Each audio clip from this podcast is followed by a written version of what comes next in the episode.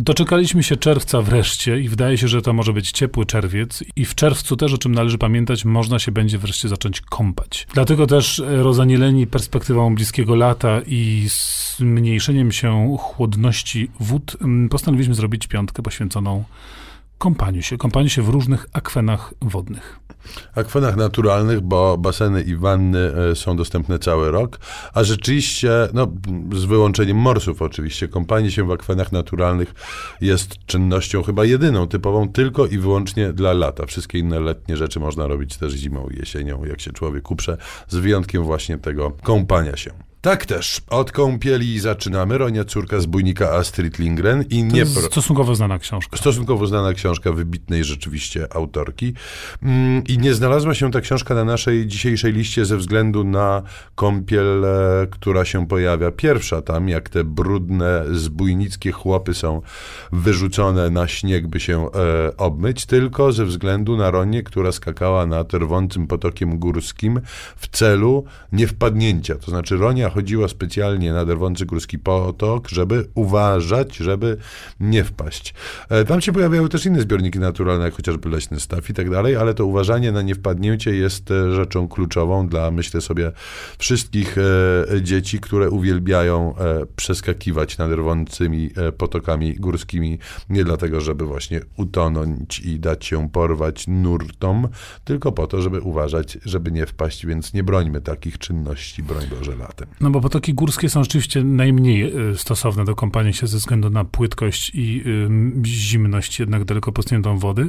Znacznie lepsze są rzeki nieco większe i prawdziwym koneserem rzeki biwakowania nad tymi rzekami był oczywiście Kornel Filipowicz. Myśmy On Kornelu... umiarkowanie się kąpał, natomiast rzeczywiście zanurzał wędkę regularnie. Tak jest, no bo Kornel y, Filipowicz był nieprawdopodobnym piewcą wędkarstwa. Ja wprawdzie przyznam szczerze, nie praktykuję, ale pod wpływem lektur Filipowicza rozważam poważnie.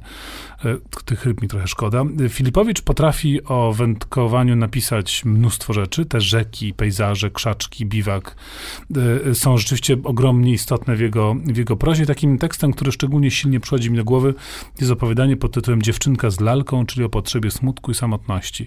Z tomu pod tym samym tytułem.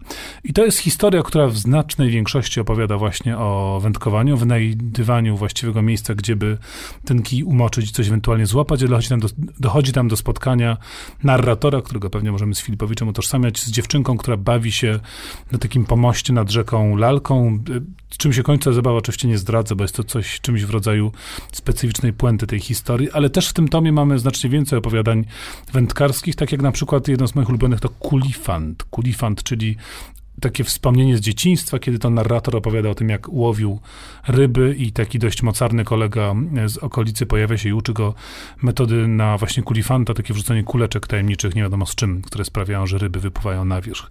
Czyli kąpania się bardzo dużo tam nie ma, ale baraszkowanie za rybami w wodzie jest Kornela Filipowicza znakiem rozpoznawczym i jest on wielkim piewcą rzek polskich. No i my na rzeki namawiamy, szczególnie tych, którzy mają dosyć tłocznych gór czy tłocznych mórz, bo rzek w tej pozornie nudnej centralnej Polsce ci u nas dostatek i nie są one aż tak licznie oblegiwane jak górskie szczyty czy bałtyckie plaże. Są też jeziora, ale o nich powiemy po przerwie. Piątka z literatury. Polecają Szymon Gloszka i Tomasz Pindel z Instytutu Książki. No dobrze, wykąpaliśmy się już w potoczku i w rzeczce czas na jezioro. Panie Tomaszu. I oczywiście wiemy, że w Polsce y, północno-centralnej, czy bardziej północnej, jezior jest pod dostatkiem. Jedną z krain bardziej jeziorem stojących jest Wielkopolska i do Wielkopolski przynosi nas najnowsza książka Katarzyny Kwiatkowskiej, która nazywa się Zbrodnia w Szkarłacie. Kwiatkowska dała się poznać już wcześniej Zbrodnią w Błękicie, książką także osadzoną w realiach Wielkopolski.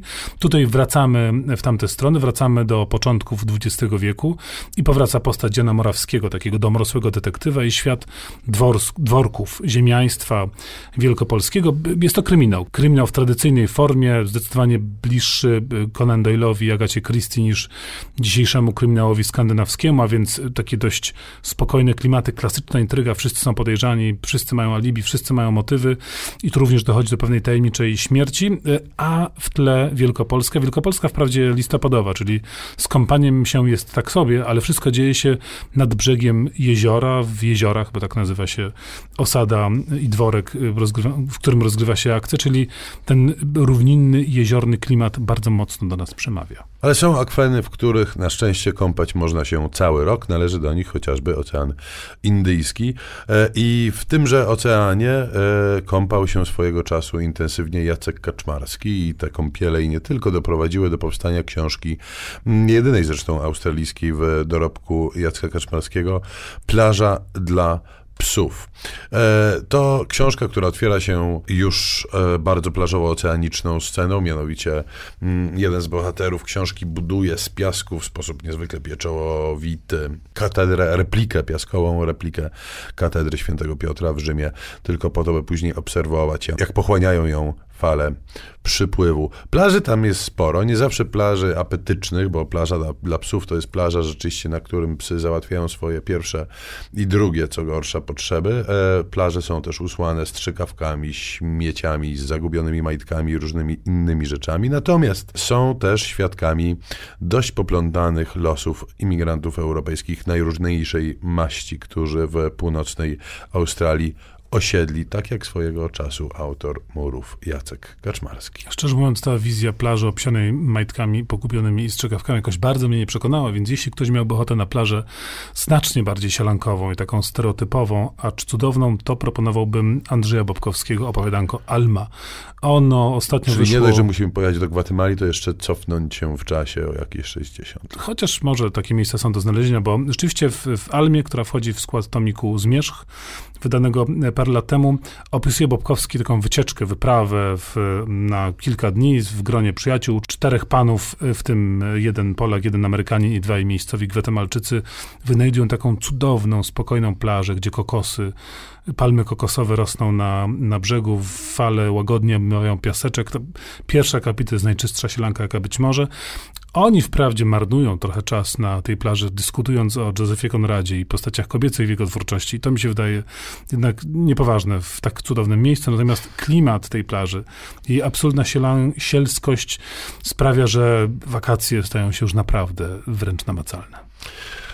No właśnie, i zakończmy tą piątkę apelem. Ja jestem przekonany, że lato bez kąpieli w naturalnym akwenie wodnym jest latem straconym. Natomiast są ludzie na tej ziemi, którzy się brzydzą wodorostów, muśnięć rybich po łydkach i tak dalej. I tych ludzi jesteśmy w stanie zrozumieć. Jeżeli Państwo za żadne skarby do naturalnego zbiornika wodnego wejść nie chcą, to przynajmniej namawiamy do poczytania o takowych.